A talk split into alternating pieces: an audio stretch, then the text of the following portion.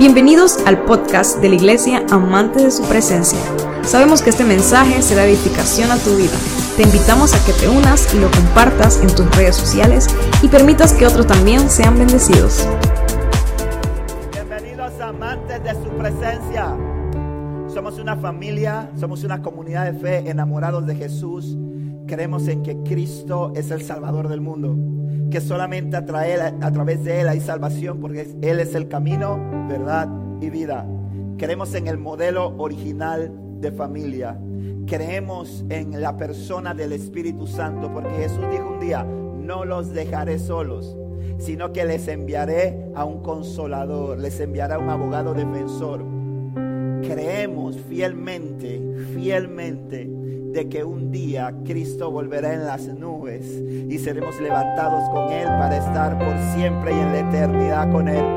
Así que si estos principios, si estos principios hayan cabida en su corazón, es bienvenido a formar parte de la familia de amantes de su presencia.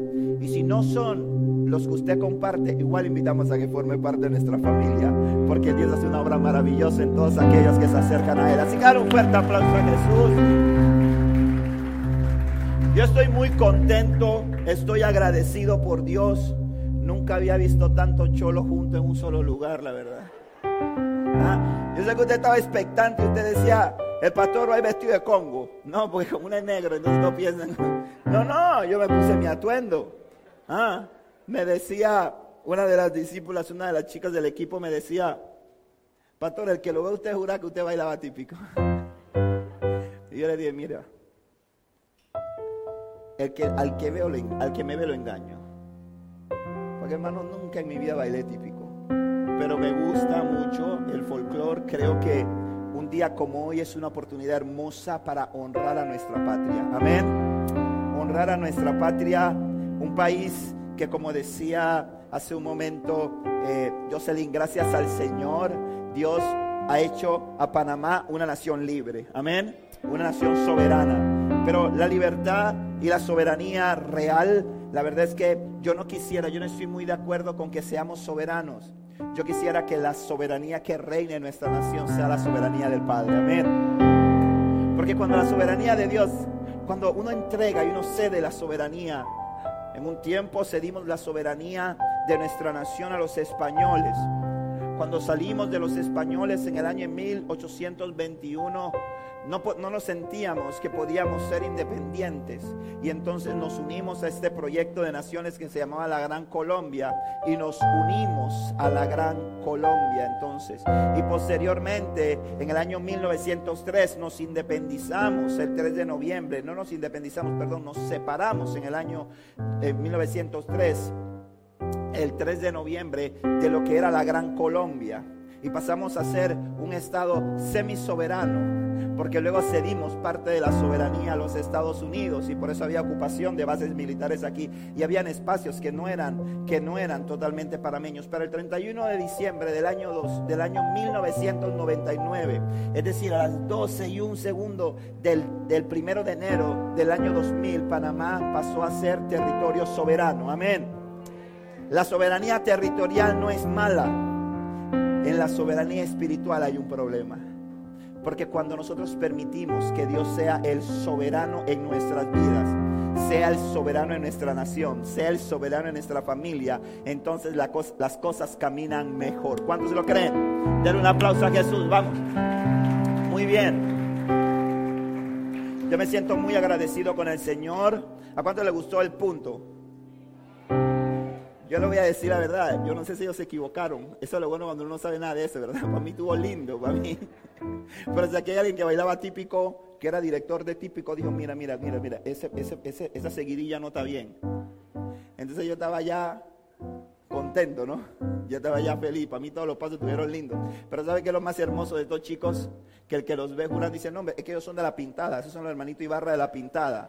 No, no, no, esos son los, los hermanitos Ibarra de Margarita en Venezuela. Ellos, ellos no son panameños, pero aman esa nación. Amén. Aman esa nación, ellos, sus padres, y están agradecidos con lo que Dios está haciendo. Así que qué tremendo, qué bueno.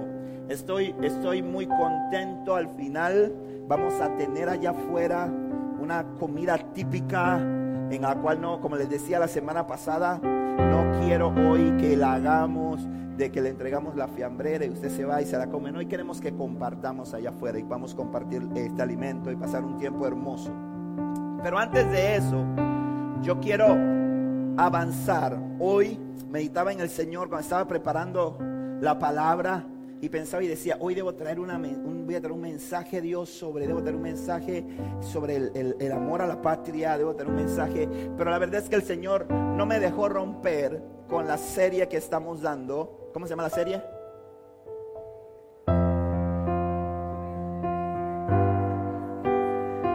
Reset, ¿verdad? Reset, la renovación de la mente, ¿cierto? Entonces, eh, este mensaje es el cuarto mensaje de esta serie que le hemos puesto por título Reset, la renovación de la mente. Nuestro primer mensaje se tituló Reset. Qué profundo.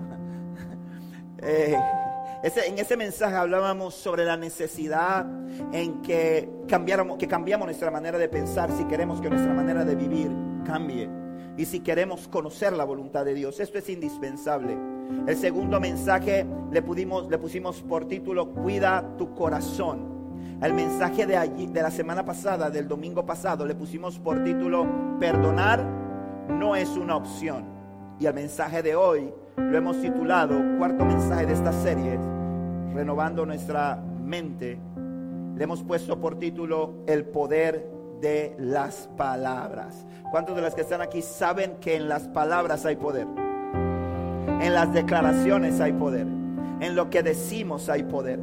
Pero yo quiero, yo quiero que podamos eh, recordar, a ver, ¿quién me dice cuál es el texto base de esta serie de mensajes? ¿Ah? ¿Cuál es el texto? A ver, texto bíblico. ¿Cuál es el texto bíblico? Romanos qué? Romanos 12, versículo 2. Romanos 12, 2. Romanos 12, 2. Voy a, voy a, déjeme si me quite este sombrero un rato porque después de un rato me cuesta un poco. Ya tengo de tomo la marca en la frente, así que. Vamos a leerlo, vamos a leerlo ahí donde está. Vamos a leerlo en voz alta, juntos, a la cuenta de tres. Vamos a esperar y que lo busquen. De todos modos, eh, Liz lo va a transmitir en las, en las pantallas. A la cuenta de tres. Uno, dos y tres no imiten las conductas ni las costumbres de este mundo. Más bien dejen que Dios los transforme en personas nuevas al cambiarles la manera de pensar. Entonces aprenderán a conocer la voluntad de Dios para ustedes, la cual es buena, agradable y perfecta. Amén. Mire, mire, en esa reingeniería que el Señor quiere que hagamos, es importante comprender que cuando Dios empieza a cambiar tu manera de pensar, necesariamente van a haber expresiones, manifestaciones externas que lo van a demostrar.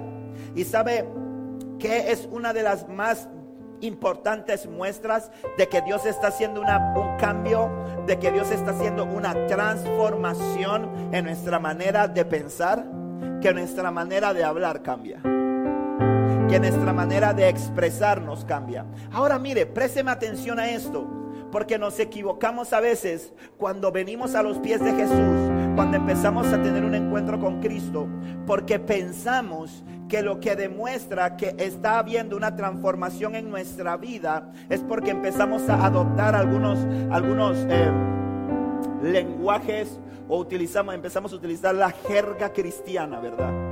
Empezamos a utilizar la jerga evangélica y empezamos a decirle, Dios le bendiga, varón. Gloria, siervo. Vive. ¿Ah? Ay, hermana, gloria a Dios. Aleluya. Entonces ella dice, no, es que está cambiando. ¿Viste cómo habla ahora? No, no, no, no, no, no, no, de el cuento. Eso no dice nada. Y no es que esté mal, porque ayer me llamó mi esposa. ayer me llamó. Y cuando le contesto el teléfono le digo amén. Me dice que. me dice, ¿qué? Yo ahí. Que. sí, yo sí, así bien pentecostal. Entonces usted diga amén. Usted llama a mi mamá, usted llama a mi mamá y mi mamá le contesta, a mi mamá también esa predica. Mi mamá le contesta y le dice, amén. Ella está hablando con la señora de Cable. Tiene un problema en la línea. Ella está hablando con la señora de Cable y le dice, aleluya, amén. Sí, dígame, Dios le bendiga. Ay, mami, te amo. Dios le bendiga, gloria a Dios. Sí, es que la línea no, me está dando problema, amén. Sí, va a venir mi, amén.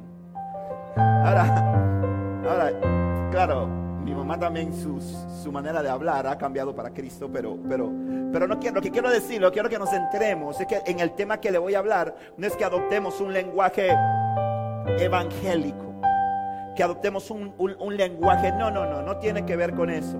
Las palabras, en las palabras hay poder. Y créame que un amén por un amén no va a tener poder si usted no lo cree. Amén. Y si no está alineado al propósito de Dios. Un aleluya por un aleluya. Aunque la palabra dice, la palabra dice, alma mía, alaba a Jehová y no olvides ninguno de sus beneficios. ¿Qué te quiere decir esa palabra? Esa palabra te dice, yo le digo a mi alma, alaba a Jehová, porque hay días que no quiero alabarlo. Hay días que no quiero cantar, hay días que no quiero alabar, hay días que me siento triste, me siento turbado. Pero yo le digo a mi alma, alma mía, alaba a Jehová, porque yo sé dentro de mí que cuando yo le ordeno a mi alma que alabe a Jehová, eso va a traer libertad sobre mí. Amén. Y por eso es que no lo, ¿sabes quién dijo esa frase? Esa frase no lo dijo cualquiera en la Biblia. Esa frase la dijo un hombre que es considerado el, el, el cantor de Israel. Lo dijo el rey David cuando dijo, alma mía, alaba a Jehová. Es porque en la vida vamos a atravesar por procesos. En la vida vamos a tener estaciones, van a pasar temporadas. Y ojalá todas las temporadas fueran primavera, todas las temporadas, ¿verdad? Fueran verano. Pero hay algunas temporadas que son otoño. Hay otras que son invierno y algunas que son tempestuosas. Pero en cada temporada de la vida vamos a ver a Dios obrando a nuestro favor. Amén. ¿Por qué? Porque lo prometió en el libro de Mateo 28, en el versículo 20, cuando dijo, y yo voy a estar con ustedes todos los días hasta el fin del mundo. Entonces, ahora, mire, quiero que, comprendamos, si yo pudiera enfocar y no, y, quiero como que ubicarnos para que nos centremos y de pronto no nos desconectemos o no nos desenfoquemos un poco. Y quiero que entendamos que lo que vamos a compartir hoy de la palabra de Dios no tiene que ver con el poder que causan las palabras que usted declara sobre otros o las palabras, escúcheme bien, que otros declaran eh, sobre usted. Porque sobre eso, gracias hija, porque sobre eso puede que prediquemos en alguna oportunidad. Puede que sea, pero yo le pregunto algo, ¿con quién es la persona con la que usted más conversa?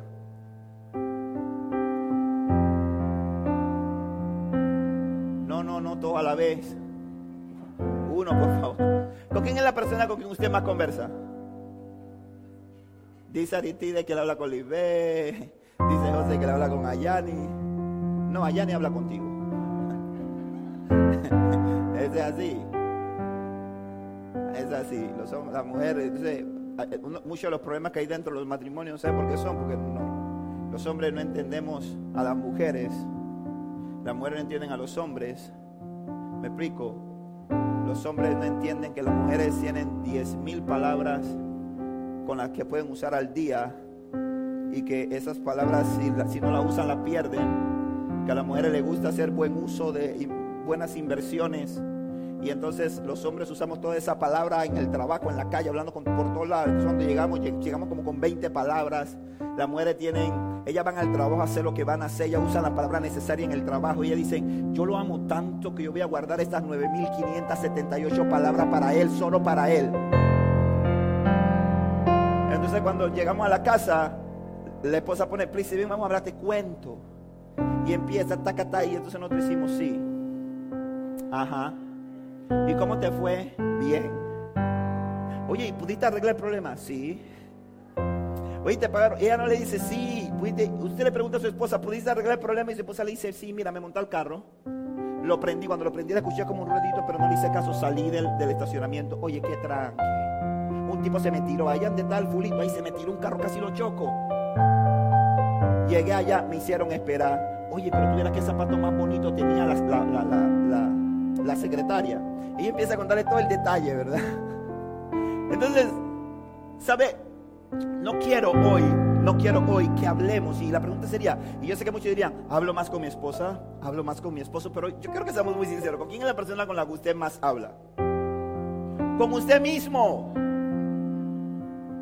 Con quien más usted habla es con usted. Hoy vamos a, hoy, hoy yo, yo estoy contento cuando Dios me da una palabra y esta serie ha sido bien tremenda, porque esta serie ha sido una, una, serie de mensajes que ha estado lleno de mucha revelación de parte de Dios. Y Dios me ha revelado cosas en la palabra que nunca antes había visto. Y usted no habla con la persona con la que usted más habla, es con usted. Usted todo el día está hablando con usted. Habemos algunos que llevamos llegando a un nivel un poco más extremo y la gente no ve la que dice, ay, estoy preocupado por el pastor. Y yo lo voy hablando solo en la esquina. Pobrecito, ya se me está ponchando, pero a veces no le pasa, ¿verdad? Hay veces que usted está con su esposo, está con su esposo y le dice, ¿Qué, ¿Qué, cosa? Dice, no, no, ah, no, no, no, que estoy hablando conmigo. O sea, nosotros nos las pasamos todo el día hablando con nosotros. Nos las pasamos todo el día hablando con nosotros. Y esas, esas cosas que nosotros declaramos, porque los pensamientos que se forman, como como hemos estado viendo, eh, nos llevan a, nos llevan a, a, a, esos, esos pensamientos no se quedan ahí guardados. Esos pensamientos se expresan. Nos los expresamos nosotros. Y hay, una, hay un pasaje de la Biblia que durante muchos años fue un interrogante para mí. Así que hay esperanza, Catherine, no te preocupes. Por ese pasaje proverbio que me preguntaste en esos días. Sabes, Una, un pasaje en la Biblia que para mí siempre fue muy interrogante. Y está en el libro de Mateo capítulo 15, versículos 10 y 11 y quiero que lo leamos juntos. Dice, luego Jesús llamó a la multitud para que se acercara y oyera. Escuchen, les dijo, y traten de entender. Lo que entra por la boca no es lo que los contamina. Ustedes se contaminan por las palabras que salen de la boca. Yo me preguntaba, con este mensaje. decía, pero es que en mí entran un pocotón de cosas que me contaminan por mis ojos, mis oídos, por mis sentidos. Entran muchas cosas que me contaminan cuando no veo lo que tengo que ver, cuando escucho, cuando participo de conversaciones. Pero dice la Biblia que lo que contamina, y mira lo que le dice Jesús a la gente, le dice, escuchen y traten de entender. Y la verdad, le soy muy honesto, que cuando yo leí ese pasaje, yo creo que... Ah, y decía, no, no voy a predicar eso. No, no, no, eso no voy a predicar.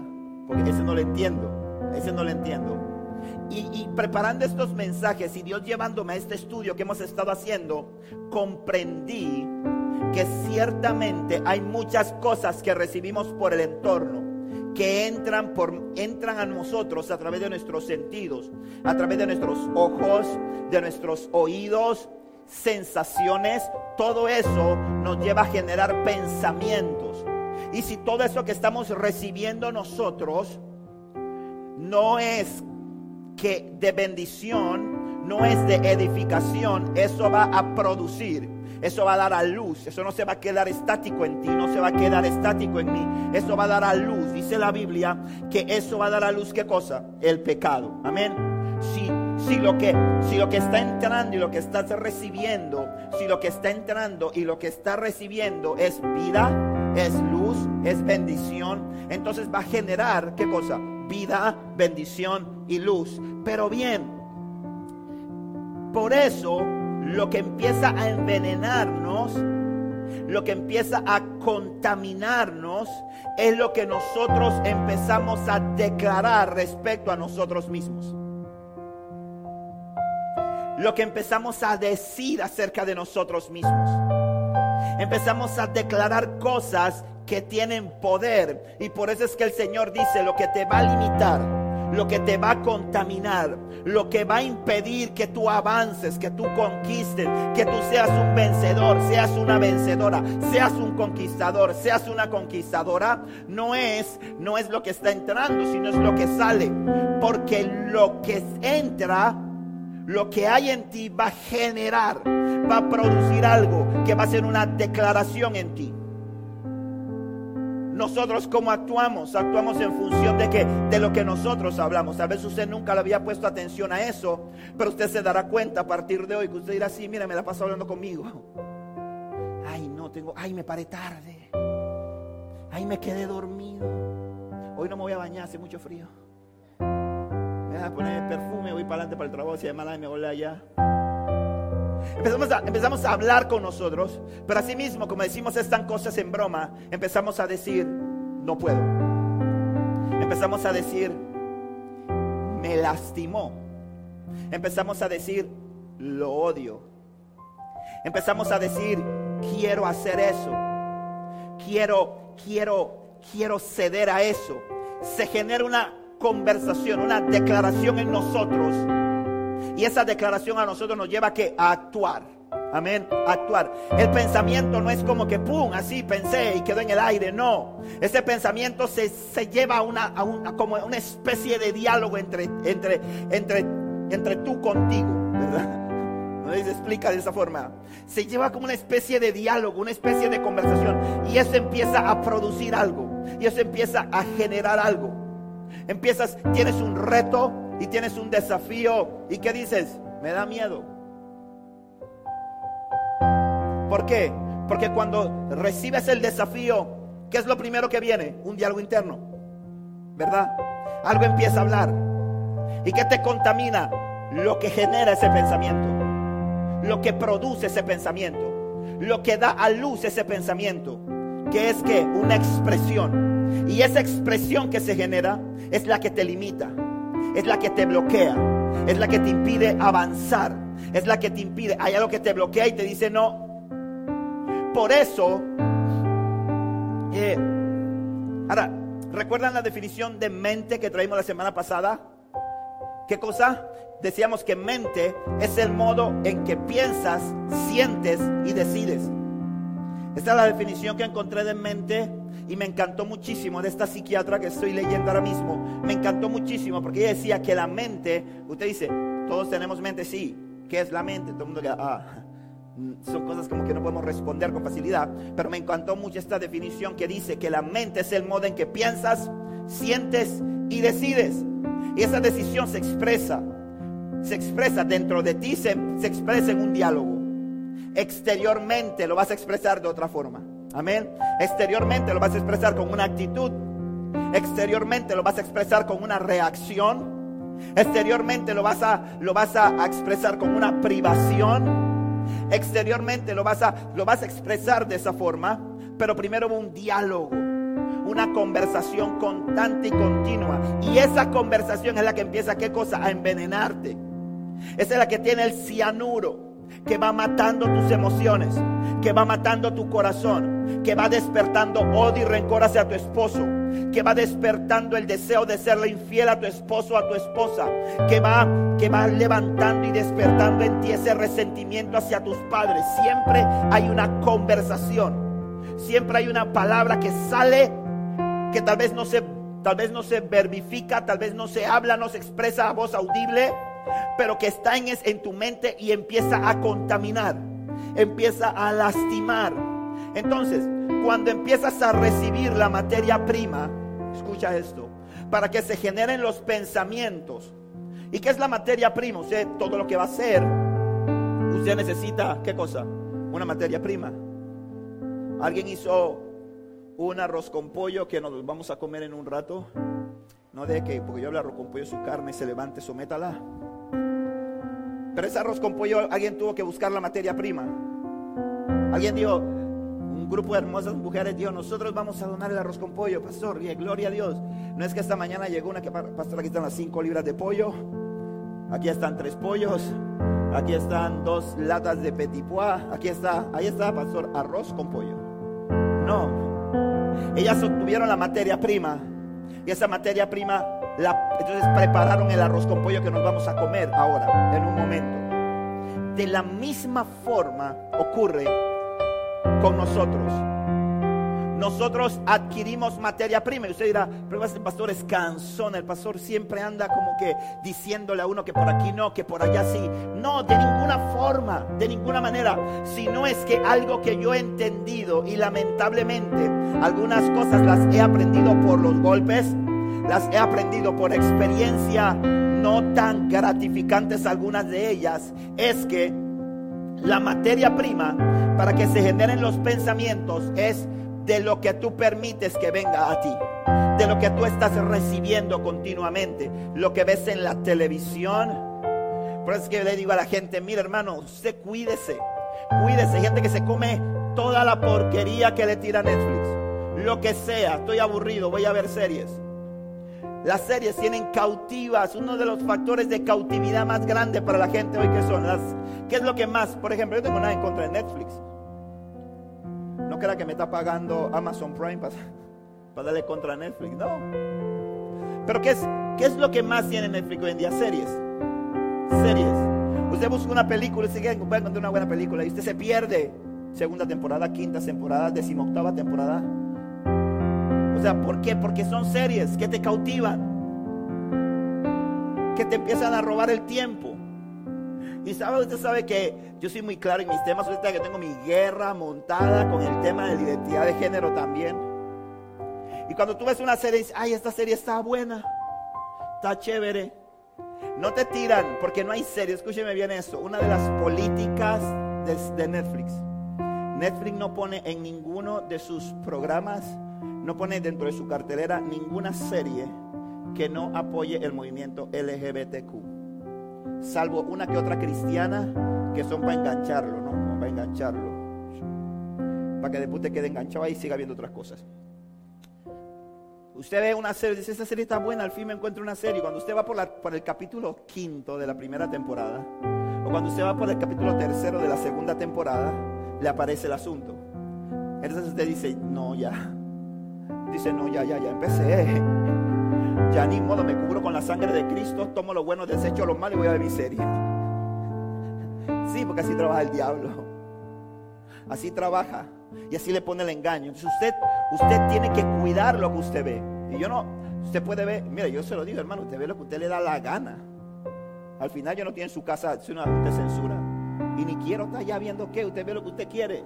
Es su decisión. Por lo que le estoy diciendo, lo que entra por sus ojos, usted está, usted está qué cosa? Comprando materia prima lo que usted escucha en la radio. Por eso tengo mi campaña, tengo mi campaña montada con esta iglesia. Diciendo, dejen de estar escuchando música que no edifica.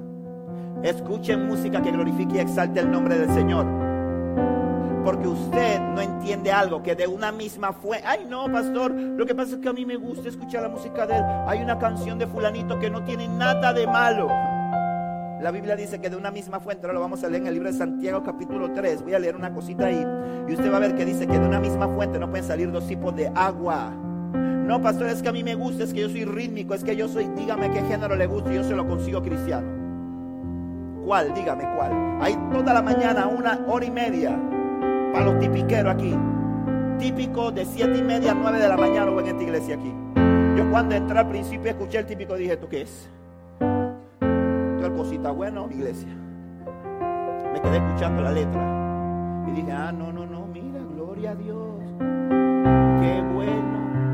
Aleluya, se va a poner feliz Aristide cuando llegue. Va a estar contento. ¿Qué regué?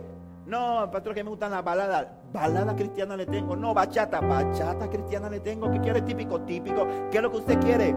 Pero escuche, tenga cuidado. Ahora, se lo digo por qué razón, hermano. Porque eso está ministrando, eso es materia prima que se guarda en su corazón, que le produce pensamiento. Dice la Biblia que en cuanto a la pasada manera de vivir, despójense del viejo hombre. Despójense. Entonces después usted no quiere vivir de los recuerdos. Cuando usted mismo se pone a buscar en la radio la canción que usted escuchaba cuando usted conoció a Margarita allá y entonces Margarita pero dejó, le rompió el corazón. Entonces usted ahora está en Cristo, pero cuando usted escucha la canción de Margarita, usted se siente nostálgico de nuevo. Y usted dice, ay, ¿cómo estará ella? ¿Cómo la tratará ese bastardo por el que me cambió? Y entonces usted quiere saber por qué. Sino que usted metió materia prima dentro de usted. Y esa materia prima no se va a desechar, se va a, se va a generar, se va a almacenar y luego va a producir. Entonces parece que el Señor dijo, quiero que traten de entender. Y yo lo voy a decir la verdad, hermano. Yo le doy gloria a Dios por la misericordia de Él. Porque yo dije, Señor, pasaron tantos años para que yo entendiera ese pasaje. Yo dije, Señor, no es bueno decir que uno es brutito, pero tantos años para que yo pudiera entender y recibir la revelación de esto entender que lo que el Señor está diciendo, porque yo decía, ¿cómo que lo que sale contamina? Puede contaminar a otros, pero que me contamina a mí lo que sale de la boca es que me decía, ah, no, es que la conversación es con los demás, es contigo. Es lo que estás declarando sobre tu vida, es lo que estás diciendo acerca de ti, es lo que estás hablando, es lo que estás creyendo, es lo que estás recibiendo, es lo que estás transmitiendo entonces. Y por eso es que la palabra tiene poder, las palabras son poderosas, todo lo que hay, todo lo que usted ve fue hecho por qué? Por la palabra de Dios. Amén. Amén. Fue hecho por la palabra. Dios habló. Es más, en, en, la Biblia solamente te muestra en toda la creación una expresión que denota la intervención de la Trinidad activamente. ¿Y sabes en qué fue? En tu creación y en mi creación.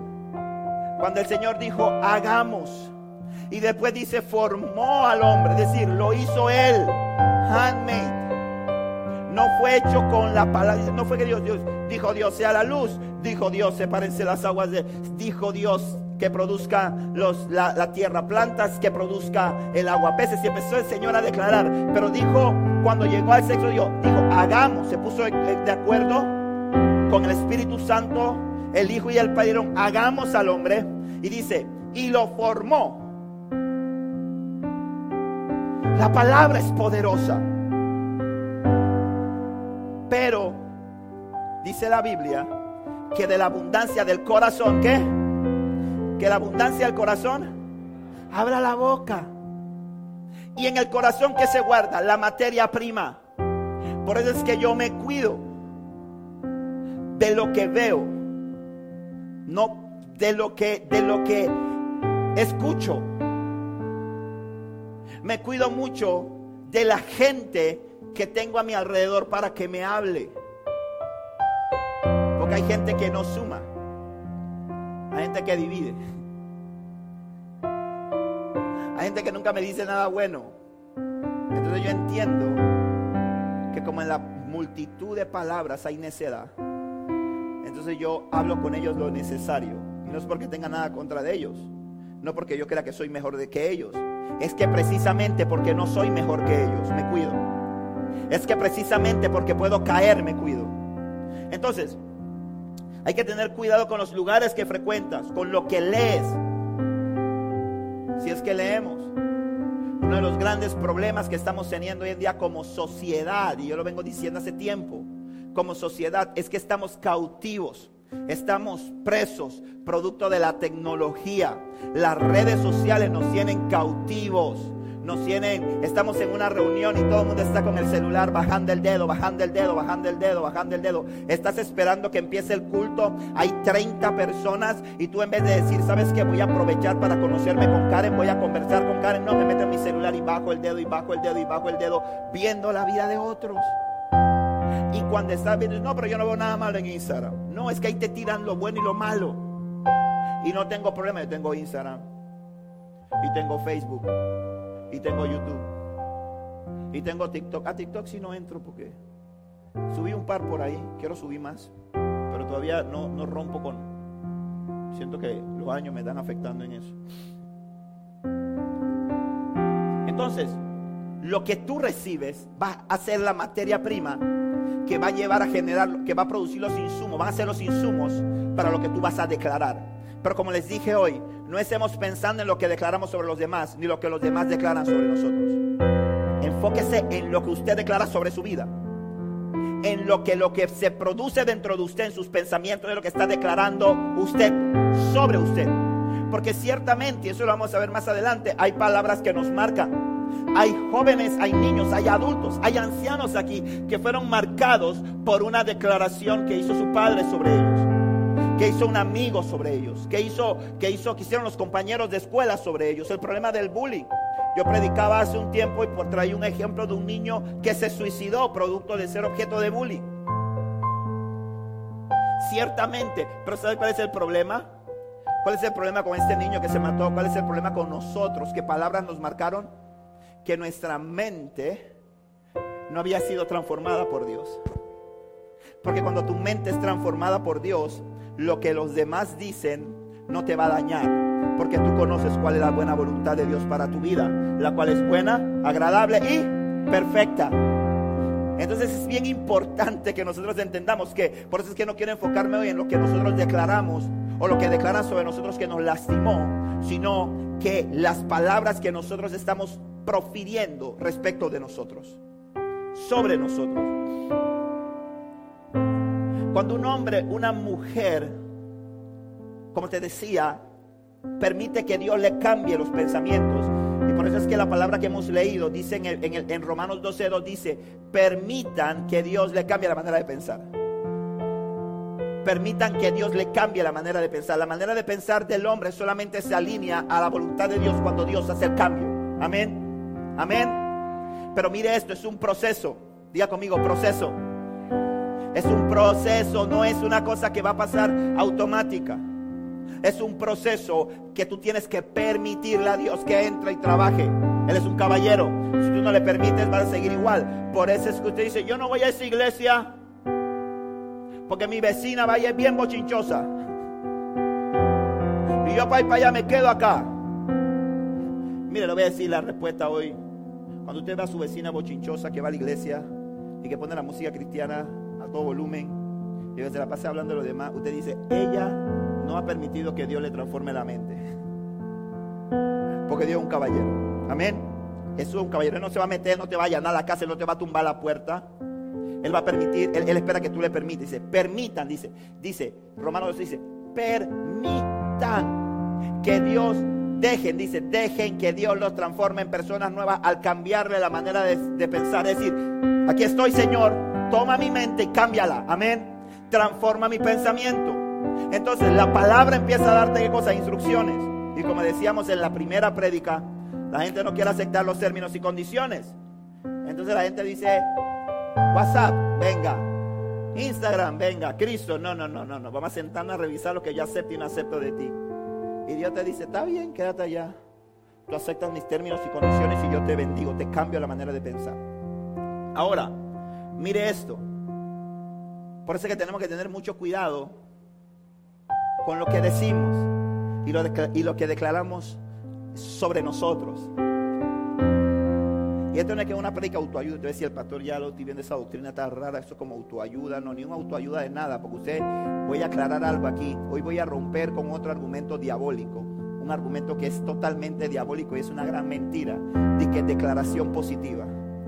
La declaración positiva no tiene ningún tipo de efecto en la vida de nadie si usted no cree lo que declara, si su vida, eso se llama congruencia cognitiva, ¿sí o no, mi cuna amada? Yo tengo esta psicóloga aquí a 220, así pum, pum, y así me está mirando cuando yo voy a decir algo de psicología. Se llama congruencia cognitiva. Y hay otra cosa que se llama disonancia cognitiva. Pero eso lo voy a hablar en un minuto. Vaya conmigo, hay que, hay que cuidar lo que hablamos. Hay que cuidar la lengua. Levántame la mano lo que tienen lengua aquí. Hay que cuidar la lengua. Mire lo que dice la Biblia sobre la lengua. Santiago capítulo 3, vamos a leer un poquito. Del versículo 2 al 12 dice así. Ya estamos ahí, ¿sí? Ok, es cierto que todos cometemos muchos errores. Pues si pudiéramos dominar la lengua, mire esto, mire esto, ¿ah? Esto lo dice el Señor en la palabra, no yo. Pues si pudiéramos dominar la lengua, seríamos perfectos, capaces de controlarnos en todo sentido. Podemos hacer que un caballo vaya donde queramos si le ponemos un pequeño freno en la boca. Ayer estaba viendo a mi hija montar caballo y se estaba viendo cómo eso el frenito, esa cosa que le ponen al caballo aquí, uno lo jala para aquí, el caballo para allá, y lo jala para allá. Ah, este es el freno, qué bueno. Dice, también un pequeño timón hace que un enorme barco gire a donde desee el capitán por fuertes que sean los vientos. Escuche esto, de la misma manera, la lengua es algo pequeño que pronuncia grandes discursos. Así también una sola chispa puede incendiar todo un bosque. De todas las partes del cuerpo, la lengua es una llama de fuego. En un mundo entero de maldad que corrompe todo, es un mundo lleno de maldad que corrompe todo el cuerpo. Puede incendiar, escúcheme esto, puede incendiar toda la vida porque el infierno mismo la enciende. Ahora, presta atención. Aquí el Señor no está hablando de cómo la lengua, cómo el bochín, cómo el bochín daña a la gente, ¿verdad? mira, y, un bochincha allá. Y la otra, mira, se formó la cosa, le arrancó el pelo a la otra, mira, le dio que la veía allá afuera. No, no, no, no, no.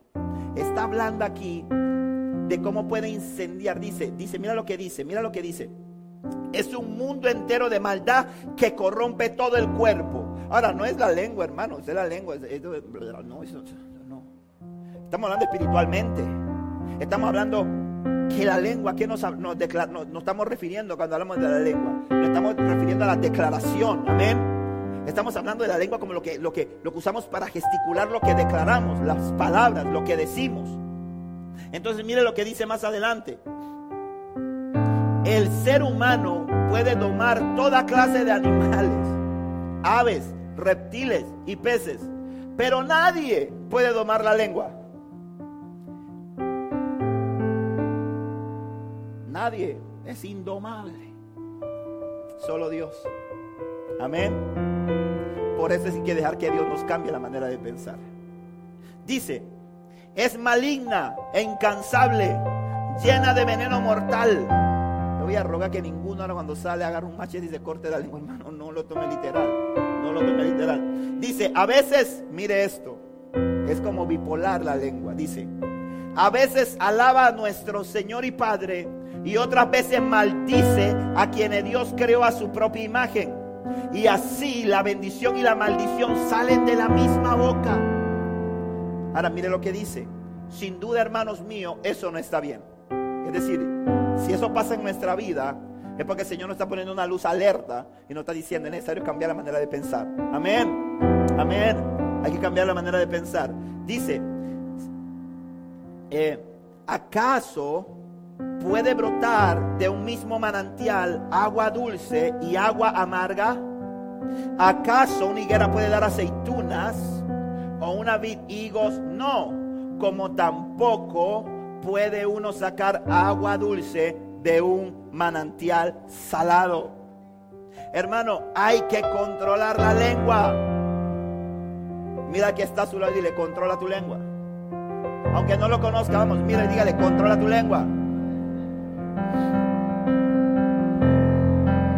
Hermano, por eso, por eso es que cuando usted ora, cuando usted alaba a Dios, usted tiene que decirle al Señor esto.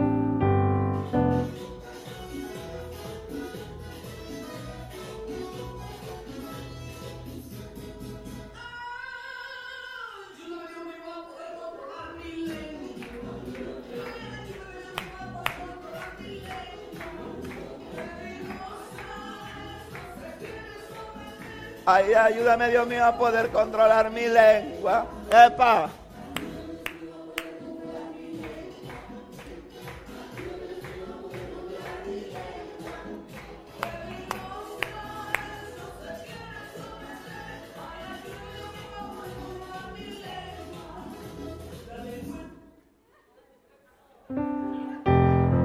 Cuando usted ora,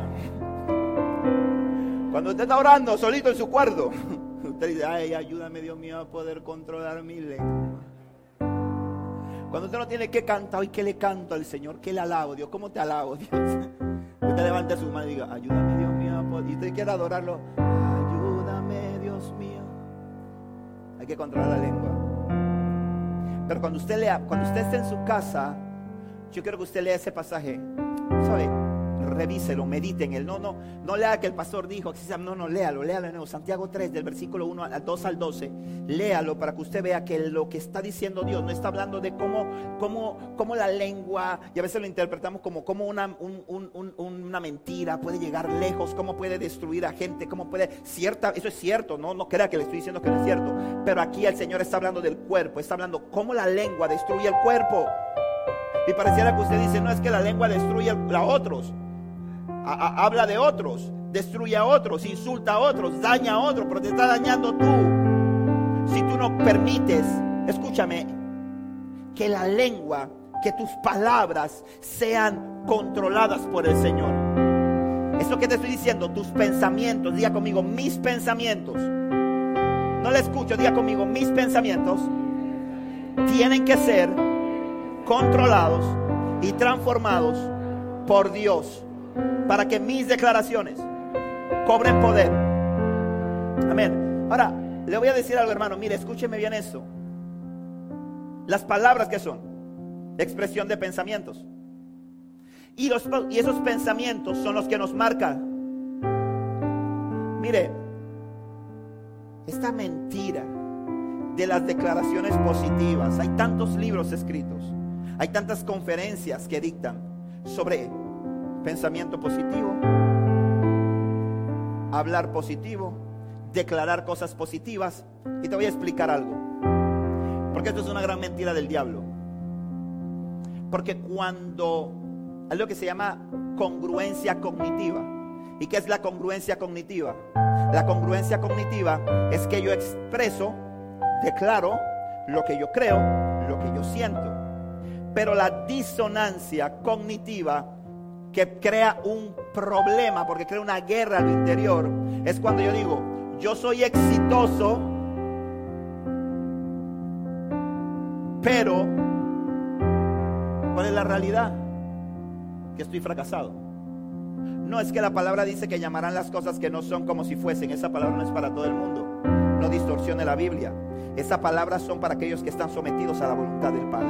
Amén. Cuando tú, porque, y eso no es, y esa expresión, escúcheme bien, esa expresión de que llamarán las cosas que no son como si fuesen, no es decir positivamente, sino es que yo, que conozco la buena voluntad de Dios, que es buena, la voluntad de Dios, que es buena, agradable y perfecta, la conozco sobre mi vida. Por eso es que yo no actúo y no me dejo llevar por lo que estoy viendo, sino por lo que Dios ha dicho acerca de mí. Amén. Por eso es que aunque no lo veo, lo declaro porque lo creo. Amén. Lo declaro porque lo creo. Pero cuando usted no lo cree, usted se puede parar, como ya dije, usted puede parar frente al espejo todo el día y decir, soy bonito, soy lindo, soy hermoso, soy guapo. Mira, de verdad que yo no me había dado cuenta bien. Pero de verdad que no me, no me veo tan mal. Yo creo que ya me puede hacer caso. Y cuando usted sale a la casa y dice, hoy, hoy, hoy me le declaro. Hoy es el día. Y cuando usted la ve, Dice, no, ella está muy bonita para mí. No, no, no, no. ¿Sabe por qué? Porque hay una disonancia cognitiva. Porque usted no lo cree. Porque usted no lo cree. Entonces, usted necesita una intervención divina. Diga conmigo, intervención divina. Usted necesita que Dios cambie. Dios empieza a transformar su pensamiento. Porque en la medida en que usted permite que Dios empiece a transformar su pensamiento, y Dios se transforma con que primero con la obediencia. Diga conmigo, obediencia. La gente quiere la bendición de Dios. La gente quiere tener una mente superior, quiere tener un espíritu superior. Pero poca gente quiere los términos y condiciones de papá. Si tú no aceptas los términos y condiciones de papá, tu mente no va a ser renovada. Y tu declaración siempre va a ser la misma, por más que quieras, por más que vengas a la iglesia, escuches la palabra y digas, el pastor tenía razón. Si tú no empiezas a dar pasos en esa dirección, simple y sencillamente a los dos días o en la tarde o en la noche, dependiendo de cómo esté la turbulencia en el vuelo de tu vida, volverás al mismo estado en que te encontrabas. Porque hay que tomar decisiones. Porque las palabras tienen poder y lo que te ha mantenido sumido en la depresión, sumido en la ansiedad, sumido en la tristeza, es qué cosa? Las palabras que se generan a partir de una mente que no está controlada por el Padre. Porque cuando una mente es controlada por el Espíritu Santo, lo que empieza a declarar es la voluntad de Dios sobre tu vida. Y aunque la gente diga lo que diga acerca de ti, tú tienes la mirada puesta en el objetivo. Amén. Y tú avanzas y tú no te detienes. ¿Sabes por qué? Porque las voces, la voz del Espíritu Santo en tu interior es mucho más poderosa que las voces que pueden estar hablando todos a tu alrededor. Es así de simple, es así de sencillo. ¿Y sabes algo? Dios quiere que nosotros empecemos a tener declaraciones de poder. Que te empieces a declarar de ti, no lo que dice el mundo, no lo que dice la circunstancia, no lo que dice el momento en el que te encuentras, sino lo que Dios dice acerca de ti. La palabra de Dios dice, como siempre les he enseñado en el libro de Salmos 139, que los pensamientos de Dios, ¿cómo son? Hermosos sobre ti son hermosos. Dios piensa bien de ti, tú piensas mal de ti. Pero ¿sabes por qué piensas mal de ti? Porque lo que has llenado, la materia prima que le has metido, ha generado que lo que declares acerca de ti te contamine. Te contamine porque cuando Dios transforma tu mente, cuando Dios transforma tu pensamiento, tú empiezas a moverte en el plano sobrenatural empiezas a moverte en un plano de fe. Y empiezas a declarar. No empiezas a declarar cosas sin sentido, empiezas a declarar cosas porque la crees. Empiezas a declarar cosas porque sabes que se van a hacer una realidad en tu vida. Porque Dios cambió tu manera de, de pensar. Y cuando tu manera de pensar cambia, tu manera de vivir va a cambiar. Amén.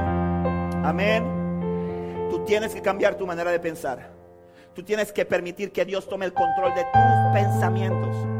Tienes que permitir que Dios tome el control de tus palabras.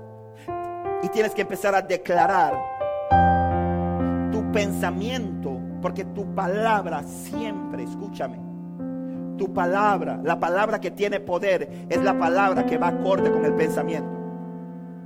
Si la palabra no va acorde con el pensamiento, no es. Eso no es nada, eso no tiene efecto. Pero la palabra que va acorde con el pensamiento crea congruencia cognitiva. Esa congruencia cognitiva da el Espíritu Santo en la vida de un hombre y de una mujer que rinde su vida al Señor, que rinde sus pensamientos al Señor, que dice voy a hacer tu voluntad. Escúchame, si tú no lees la Biblia, con el respeto de todos ustedes, si usted no lee la Biblia, hermano, su pensamiento no va a cambiar. Créamelo, créamelo. Yo pudiera decirle que me siento contento, feliz de que usted venga a esta iglesia, de que yo le predique los domingos, ver lo que es chévere, bien bonitos. Pero si usted no lee la Biblia, usted no va a crecer.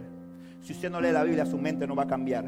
Y si usted no decide, escúcheme bien, porque si usted lee la Biblia y no la obedece, usted es lo que la Biblia llama un oidor olvidadizo.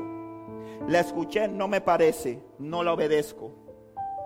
No estoy de acuerdo, no lo hago. Pero cuando usted lee la Biblia y dice, estoy dispuesto a aceptar tus términos y condiciones, aunque no me guste, hoy yo le puedo decir que gran parte de mi vida está rendida a Cristo. Pero gran parte de mi vida empezó a rendirse a Cristo a partir de cosas que yo no entendía, muchas de ellas. Muchas que no me gustaban y otras que no me parecían. ¿Y sabe dónde estaban todas esas cosas que no entendía, que no me gustaban y no me parecían? En la Biblia. Porque yo estaba acostumbrado a vivir en un sistema que era contrario a lo que Dios dice, porque así vive el mundo. De cabeza, dice la Biblia, que a lo malo lo llamarán bueno y a lo bueno lo llamarán malo.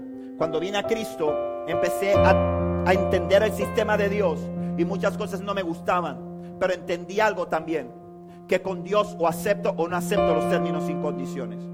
Y vuelvo al mismo ejemplo que vengo usando desde la primera enseñanza. Puedo descargar la apps. El iconito aparece en mi celular. Dice cristiano. Póngale el nombre que quiera. Cristiano. Creo en Cristo. Aleluya. Pentecostal. Se habla cuatro. Mata cinco. Yon pillo. Lo que usted quiera. Pero esa aplicación que incluye entre los beneficios vida abundante, que incluye victoria, que incluye gozo, que incluye paz, que incluye confianza en medio de las tempestades y de las pruebas de la vida, que incluye confianza en medio de la enfermedad. no empiezan a operar hasta que usted le da clic a los términos y condiciones y dice, Señor, yo acepto tus términos, acepto tus condiciones, cámbiame la manera de pensar. Entonces tu manera de vivir va a cambiar. Y tus palabras van a tener poder. Tu pensamiento, vas a ver la transformación de tu pensamiento. Ya no va a ser un pensamiento negativo. Ya no va a ser un pensamiento de derrota. Ya no va a ser un pensamiento de fracaso. Ya no va a ser un pensamiento inclinado al pecado, inclinado al rencor, inclinado al odio. Sino que lo que empieza a llenar tu vida, tu pensamiento, tu declaración es de que se puede. Tu declaración es de que lo amo, de que la amo, de que la perdono, de que lo vamos a lograr, de que lo vamos a conquistar. ¿Sabes por qué? Porque Dios tomó el control. Y cuando Dios toma el control, los cambios son notables. Tu manera de hablar cambia. Tu manera de declarar cosas sobre ti cambia. Y la gente empieza a notarlo. No tienes ni que hablar, pero la gente empieza a notar un cambio en tu vida. Tú no tienes ni que abrir la boca y la gente dice, yo veo a Karina diferente. Yo veo, yo estoy viendo a Katherine diferente. Hay algo en ella que yo no sé qué es pero yo veo una luz en ella, yo veo la actitud frente a la vida. Porque hermano, Cristo no te trajo al camino para que vivas derrotado. Eso es una mentira del diablo. Mira, nadie conoce a Cristo. Yo le digo algo, si conocer a Cristo fuese aburrido, fuese monótono, fuese una vida de negarme, créame que yo no estuviera aquí, los que me conocen lo saben. Yo no estuviera aquí, fuera el mundano más mundano de los mundanos. Pero cuando Satanás rompió cuando, perdón, cuando Cristo rompió la mentira que Satanás había tenido en mi mente encapsulada y cautiva. Y empecé a, empecé a transformar mi manera de pensar. Mi declaración empezó a cambiar. Yo se lo digo, hermano, hay gente que me la hace. Y a mí me resbala. Se lo digo delante, en este altar, hermano. Yo no estoy aquí para agradarlo a usted. Aunque también quiero agradarlo a usted. si no le agrada a usted, prefiero agradar a Dios. Si tuviera que escoger entre agradar a usted, agradar a Dios. Le digo algo, hermano. Hay gente que me la hace. Y también le digo delante del Señor, me resbala. A veces en los cinco primeros minutos sí digo, Señor, manda fuego. Pero después me arrepiento y digo, Señor, no, perdóname, yo perdono. Está bien, déjalo, déjalo. Pero eso no lo hice yo, eso no soy yo, eso es Dios. ¿Sabe por qué? Porque yo le firmé los términos y condiciones y puedo ver la victoria de Dios. Dios quiere que tú vivas victorioso. Mira que está a tu lado, por favor, hágame caso. Mira que está a tu lado. Dile, Dios quiere que vivas vidas victoriosas. Vamos. Vamos, vamos iglesia, vamos iglesia. Dile, Dios quiere que vivas una vida victoriosa. Y la declaración, lo que tú hablas, lo que tú dices, va a tener poder para que eso sea una realidad. Va a tener poder.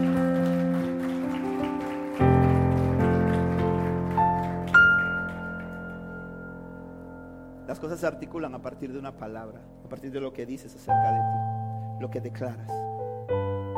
Pero tiene que haber congruencia. No es que, ay, de ahora en adelante, hermano, de ahora en adelante, declare. Y yo puedo decir aquí, hermano, en el nombre de Jesús, gloria a Dios, llame las cosas que no son como si fuesen. Pero usted vive todavía con una mente cautiva, no va a pasar nada. Y no es que lo esté desanimando, no va a pasar nada. Así que le aconsejo, libere su mente. Deje que el Espíritu Santo libere su mente. Amén. Deje que Dios libere su mente. Empiece a hacerle caso a Dios. Empiece a obedecer. Y, empieza, y usted va a ver cómo su declaración va a cambiar. Usted va a ver cómo sus palabras van a empezar a ser palabras de vida. Van a ser palabras. Cuando usted vea a su esposo y usted diga, antes usted decía engendro de Satanás.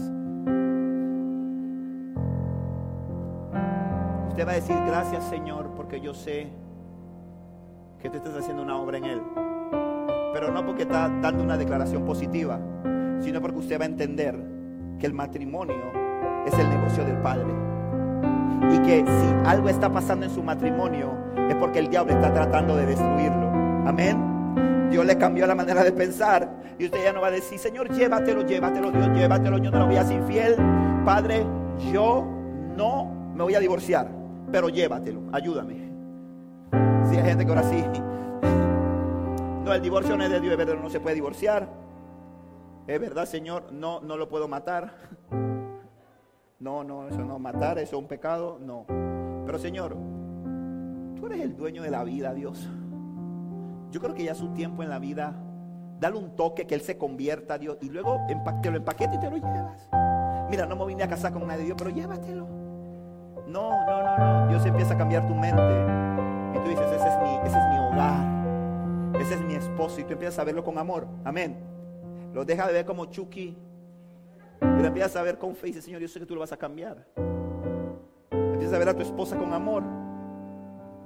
Empiezas a ver a tu jefe con amor. ¿Por qué? Porque Dios cambió tu mente. Pero si tú te paras un día y dices, hoy voy a amarlo, por eso es que, por eso es que fracasamos, por eso es que decimos, hoy voy a, ya mira, yo sé que hoy lo voy a amar. Hoy le voy a hacer la comida, le voy a hacer la cena, le voy a, voy a, voy a, voy a hacer blower, me voy a bien linda. Cuando él llegue, y cuando él llega, ah, no, yo comí, yo me comí una hamburguesa cuando venía. La mujer tuvo tres horas metida en la cocina. La miran y ¿Y qué te pasó en la cabeza? Santo, dice Señor, llévatelo. Pero cuando eso pasa, tu mentalidad es transformada. Y tú dices, me falta más oración, tengo que seguir regando. Empiezas a ver, empiezas a ver las limitaciones como oportunidades. Dios empieza a enseñarte a ver, empiezas a ver el vaso medio lleno y no medio vacío. Y termino con eso. Un hombre levanta una empresa de venta de calzados y ve una ciudad, agarra y manda a dos vendedores a esa ciudad. Y le dice, vayan, vengan y tráiganme para que me digan cuáles son las opciones de negocios. ¿Qué es lo que podemos hacer ahí? El primero va y viene y dice, jefe, ni perdamos tiempo ahí. En ese pueblo nadie usa zapatos. Este manda descalzo, todos son familia de Frodo. Los zapatos ahí.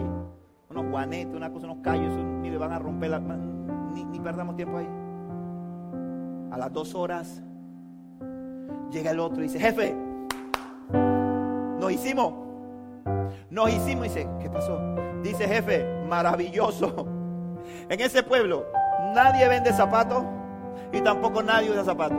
Así que nos vamos a hacer millonarios en ese pueblo. Porque lo que le vamos a vender a todo el mundo ahora en adelante es zapato.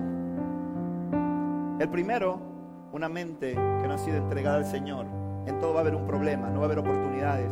Pero una mente transformada por el que ha sido renovada y que ha sido transformada por Cristo, va a haber oportunidades donde los demás están viendo desgracia. Va a haber oportunidades donde los demás ven fracaso. Él dice aquí, esto es, una, esto es tierra fértil para que el nombre de Dios se glorifique. Ponte de pie, iglesia, vamos.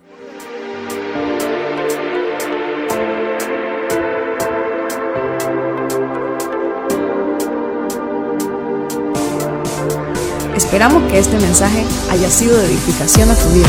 Recuerda, suscríbete y síguenos.